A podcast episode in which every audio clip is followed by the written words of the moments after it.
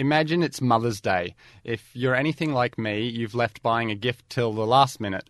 It's a Sunday, a lot of the shops are closed, but you know there's a florist nearby. But the place that sells the chocolates she likes is in the opposite direction.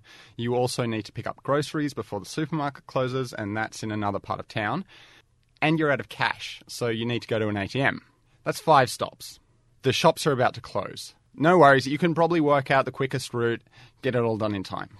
But then you think, oh, I've got to make some other stops too. Wine, grandma, petrol, other grandma, haircut. I've got to buy some olive dip. If you need to make ten stops, that's nearly four hundred thousand potential routes. You're going to need a computer. Well, it turns out computers find this confusing too. Once you reach twenty-one stops, even the world's most powerful supercomputer will take more than three hundred years to compute the shortest path. At just twenty-five stops, that supercomputer will take the age of the universe. But a quantum computer will solve that problem in about fourteen minutes, and you'll be back in your mum's good books before you know it, with time to spare to map your genome and predict next week's weather in real time.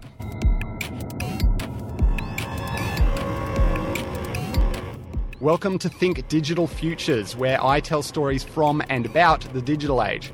I'm your host, Lawrence Bull. In this episode, we go inside the lab that may build that first quantum supercomputer. And yes, it would be the first, despite what you may have heard. And we answer the question, what is a quantum computer?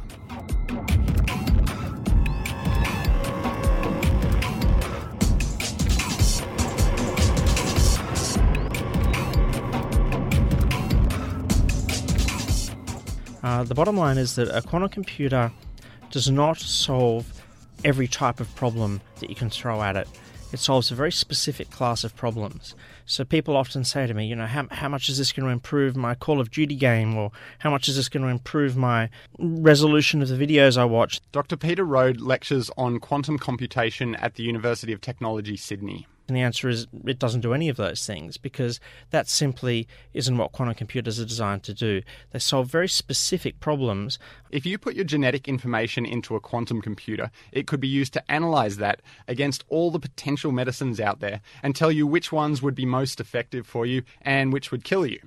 Even better, it could be programmed to design new medicines tailored just for you. Would you like to know whether it's going to rain in a week's time? Weather forecasts rely on the interactions of huge amounts of complex data, which quantum computers could calculate. Would you like a faster internet? Quantum computers can look at all of the potential pathways between you and the information you need and select the fastest ones. Are you sick of getting stuck in traffic? Quantum computers will be able to plan traffic so that a whole city's driverless cars coordinate like a flock of birds.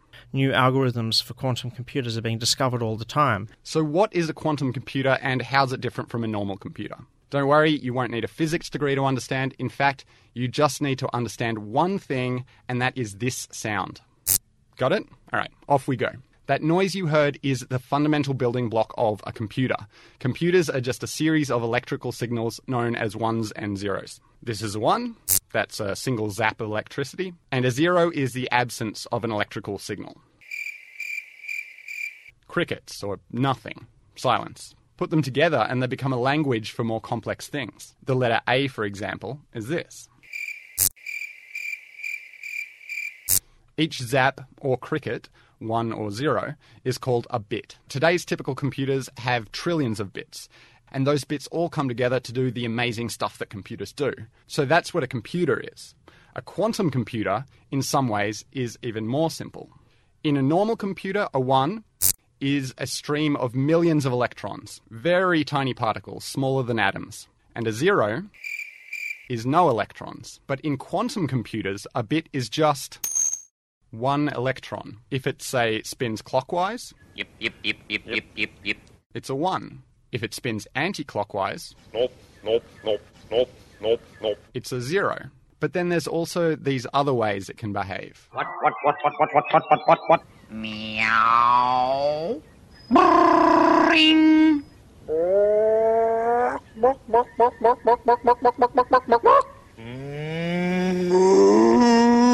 These other things are called superpositions. Here's another way to think about it. It's not as simple as just saying that we have a one, a zero, and one other option. The way that we typically visualize it is using a thing called the block sphere. So if you imagine a globe, um, a normal bit has two states, which we call one and zero, and so we'll call those the North Pole and the South Pole. So the North Pole's one, the South Pole's zero, and in a normal bit, you're only allowed to be in those two places on Earth. A qubit can also be in mixes of those two places. So you can now kind of imagine I've walked from the North Pole down to the equator. And so that, that's a perfect superposition, we call it, or an equal mix. In the qubit terms, that's exactly a fifty percent mix of up and down, or one and zero. But now also I have the degree of freedom that I can walk around the equator.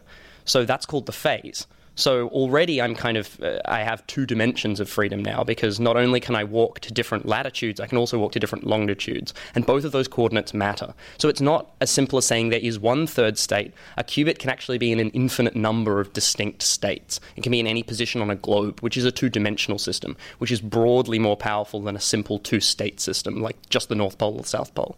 That is Matt McEwen. He's an honours student working in the Quantum Computation Centre at the University of New South Wales. Um, in physics, we use the angles, the zenith angle and the phase angle, but effectively you can think of it like the latitude and the longitude. Is what you're describing actually a literal point in space, or is this some kind of theoretical, mathematical explanation that just helps us think about it? Yeah, okay, so it, no, it's an entirely mathematical construct. So quantum states are really interesting because they can only exist provided you're not interacting with them. So doing things like looking where something is or measuring its momentum, measuring how fast it's going, all of those constitute interactions that destroy quantum information. So what he's saying is that those superpositions... What, what, what, what, what, what, what, what, what? Meow... all exist until you try to observe them. If you try to observe them by measuring where they are or what they're up to, then they snap back into being just normal ones or zeros. Yep, yep, yep, yep, yep, yep, yep. Nope, nope, nope, nope, nope, nope. The state is a mathematical representation of what we think it's doing, or like what it should be doing, while we're not touching it. The second we touch it, it does the teleport to North Pole or South Pole thing, um, which makes it observably one or the other, but also makes the state very boring because we've gone back to just a, effectively a classical system where there's only two options.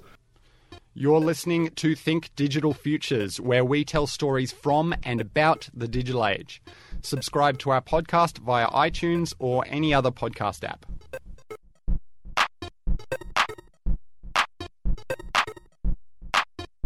So the vacuum here is better than um, outside the International Space Station.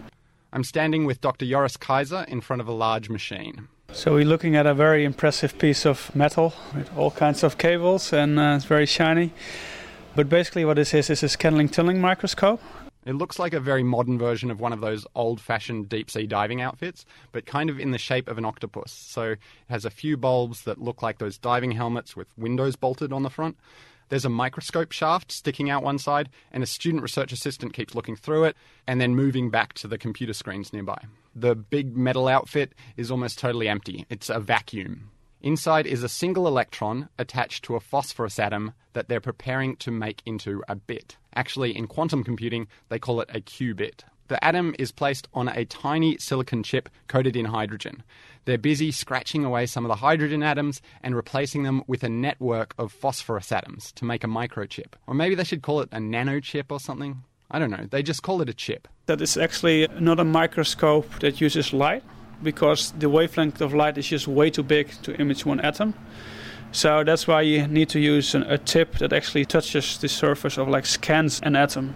And it turns out that you can do that with such a precision that you can actually image individual atoms on the surface.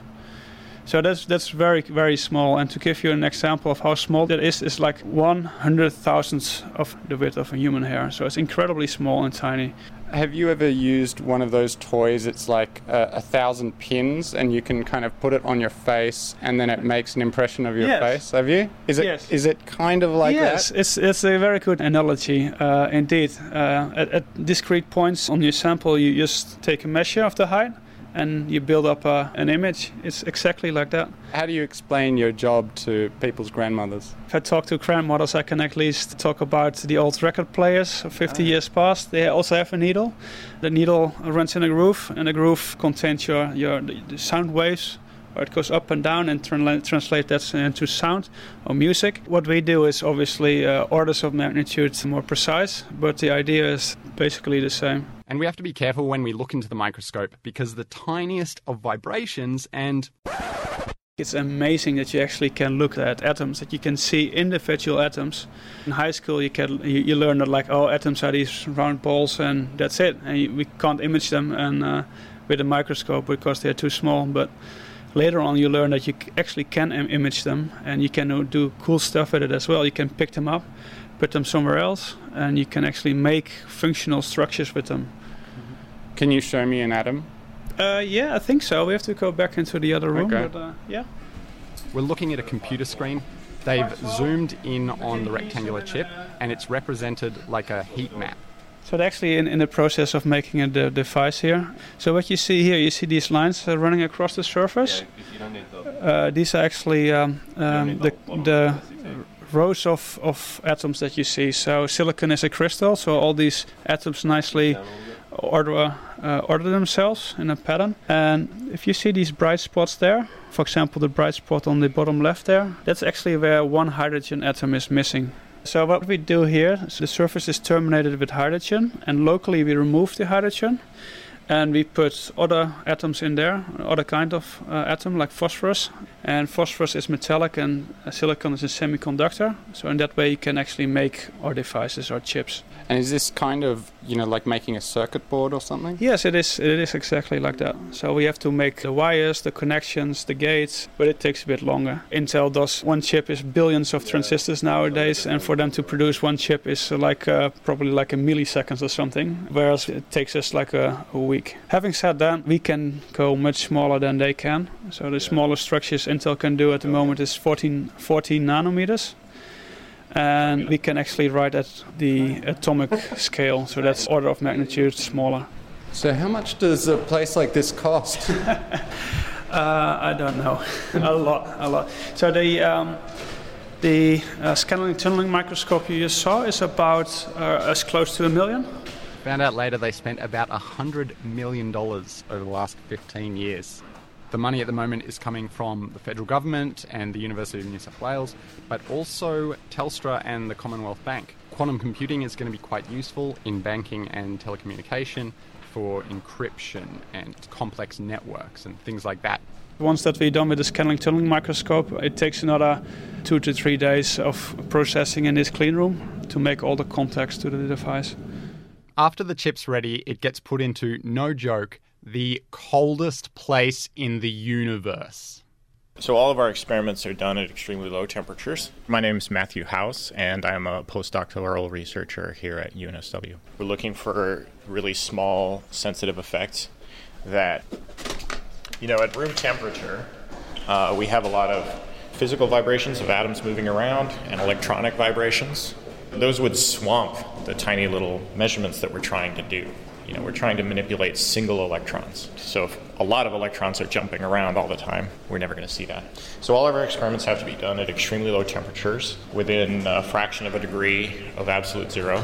So the refrigerator, it really is just a refrigerator, but an extremely specialized one that can reach such a low temperature. When we go into the lab, what you're going to hear are the pulse tubes cooling the system down from room temperature, which is about three hundred degrees above absolute zero, down to about three Kelvin, or, or three degrees above absolute zero. And twenty millikelvin, twenty thousandths of a degree above absolute zero is the temperature in there right now. So it's a big purple tube, like one of those Mario Brothers pipes, and it's sticking out of the ground, but instead of a hole on top, you're looking at a big silver a manhole cover with all sorts of pipes and what look like bad eighties versions of future robotic arms sticking out, and then some pretty sophisticated looking stuff as well that's being fed into a what look like hospital measurement equipment, looks like heart rate monitors or something, but heaps of them piled on top of one another. Where are the qubits? Are there qubits in here? Uh, do you have a qubit in there, Matthias? There is a qubit? Okay. Can it be pointed to, or is that not a thing that... Well, it's it's inside. If it was exposed so that you could see it, just light from the room would heat it up. it has to be inside there and extremely well protected from the environment around us. So it's in this big purple tank somewhere, is that right? That's right. It's it's inside there. It's actually below the floor. If you were to open this up, you would find layer after layer of shielding to protect it from all the radiation and heat that's on the outside, uh, which we call normal. As far as we know, dilution refrigerators are the coldest things in the universe. So outer space, if you go far, far out into space, far from any stars or anything, you will still find that there's some residual heat left over from the Big Bang. Mm-hmm. And so the universe itself is about three degrees above absolute zero. But in here, we've artificially lowered the temperature even more to just a fraction of a degree. I actually thought it would be cold in here, but it's kind of warm. What we would call cold is maybe ten degrees colder than it is right now. We would say, oh, it's cold in here, right? But this is now three hundred degrees colder than we are. So that difference of ten degrees wouldn't make any difference. That was for containing a qubit and studying it, is that right?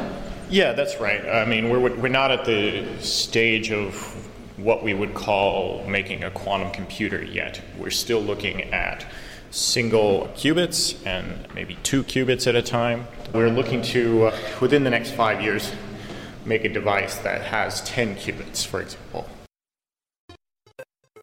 You're listening to Think Digital Futures, where we tell stories from and about the digital age. You can subscribe to our podcast via iTunes or any other podcast app.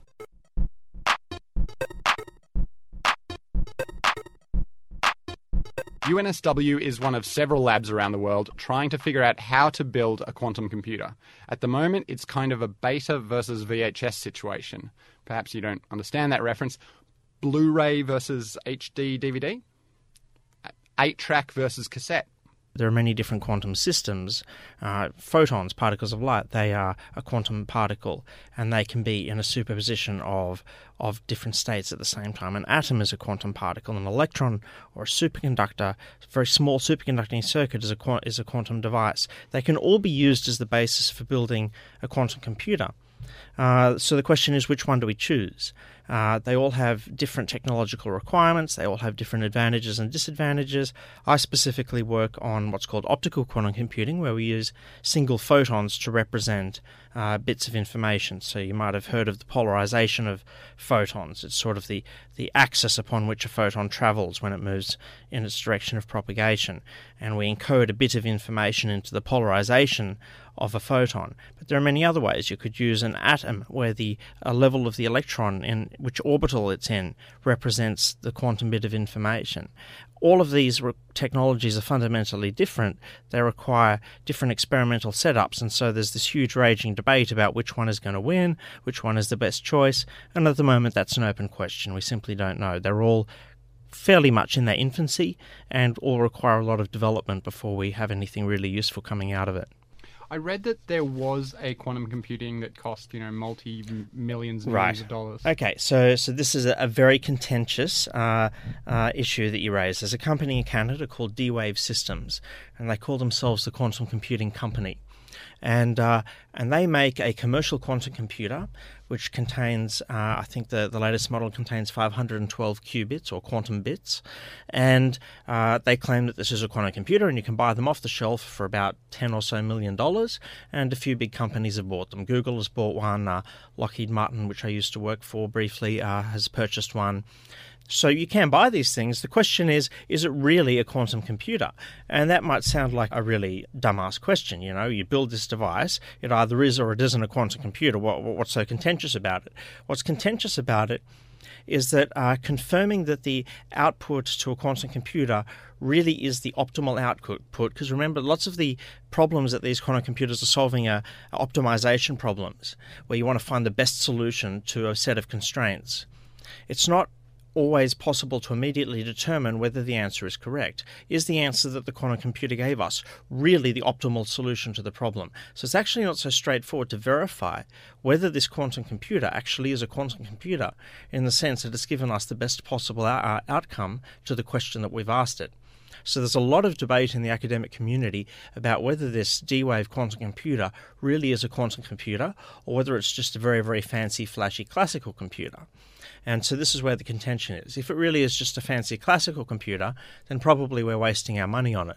If it really is a quantum computer, well, then we'd like to get to the bottom of that and prove that it really is. And that is uh, not as straightforward as it might sound. What is the big hurdle in quantum computing? The big hurdle is, I think, technological. Uh, the problem is that we do have a very good theoretical understanding, so people like myself who work on the theory, we have a pretty good idea of what you need to build a quantum computer and what you can use it for, what its applications are. The problem is that it is, I'm sure as you can imagine, very challenging to uh, take individual quantum particles like photons and atoms and manipulate them in a very precise and controlled way. I mean, an atom or a photon, these are pretty small things. And to control them individually in a very precise way, clearly that's a technologically very challenging thing to do. Much more technologically challenging than building, uh, say, a normal transistor, which contains billions, maybe trillions of atoms.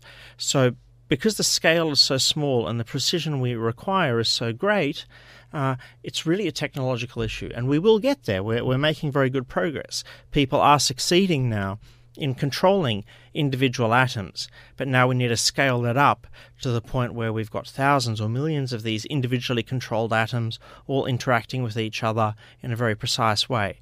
And so it's just a matter of time. It's not a matter of if it will happen, but rather when.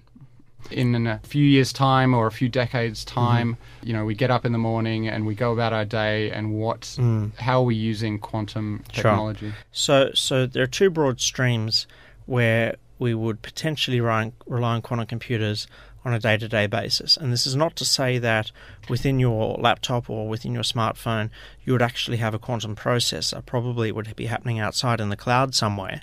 But within the cloud, what might be happening behind the scenes is the quantum computer is solving complex optimization problems or big data processing problems. And certainly in the world of social media where you've got billions of users and you're trying to find common data between them and correlations and how to extract meaningful things about this collection of billions of people, uh, there are all sorts of optimization problems and big data crunching problems that, that are being used in that.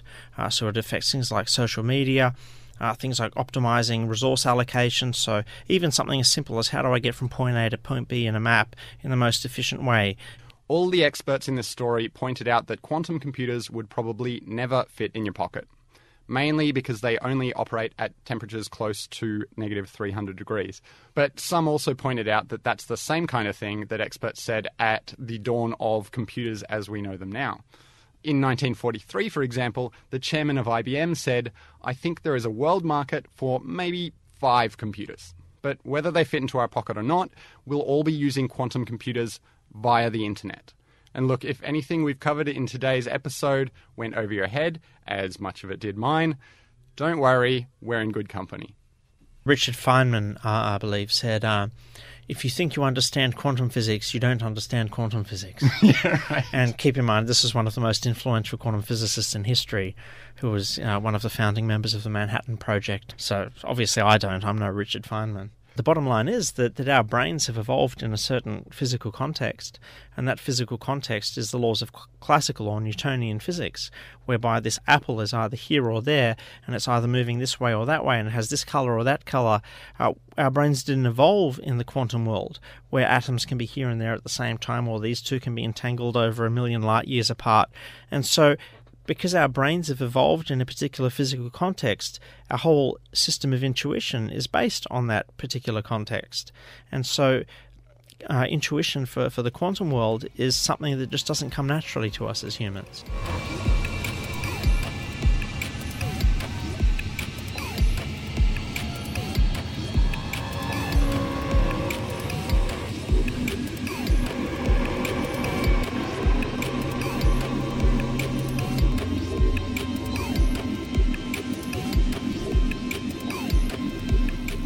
You've been listening to Think Digital Futures, where we tell stories from and about the digital age. Subscribe to our podcast through iTunes or any other podcasting app. Uh, at this program is a collaboration between U T S and two S E R. Our theme music is by Nonima, and I'm your host, Lawrence Bull. Talk to you later. Radio. Radio. Uh-huh. Uh-huh. Oh. Oh. Oh. Radio.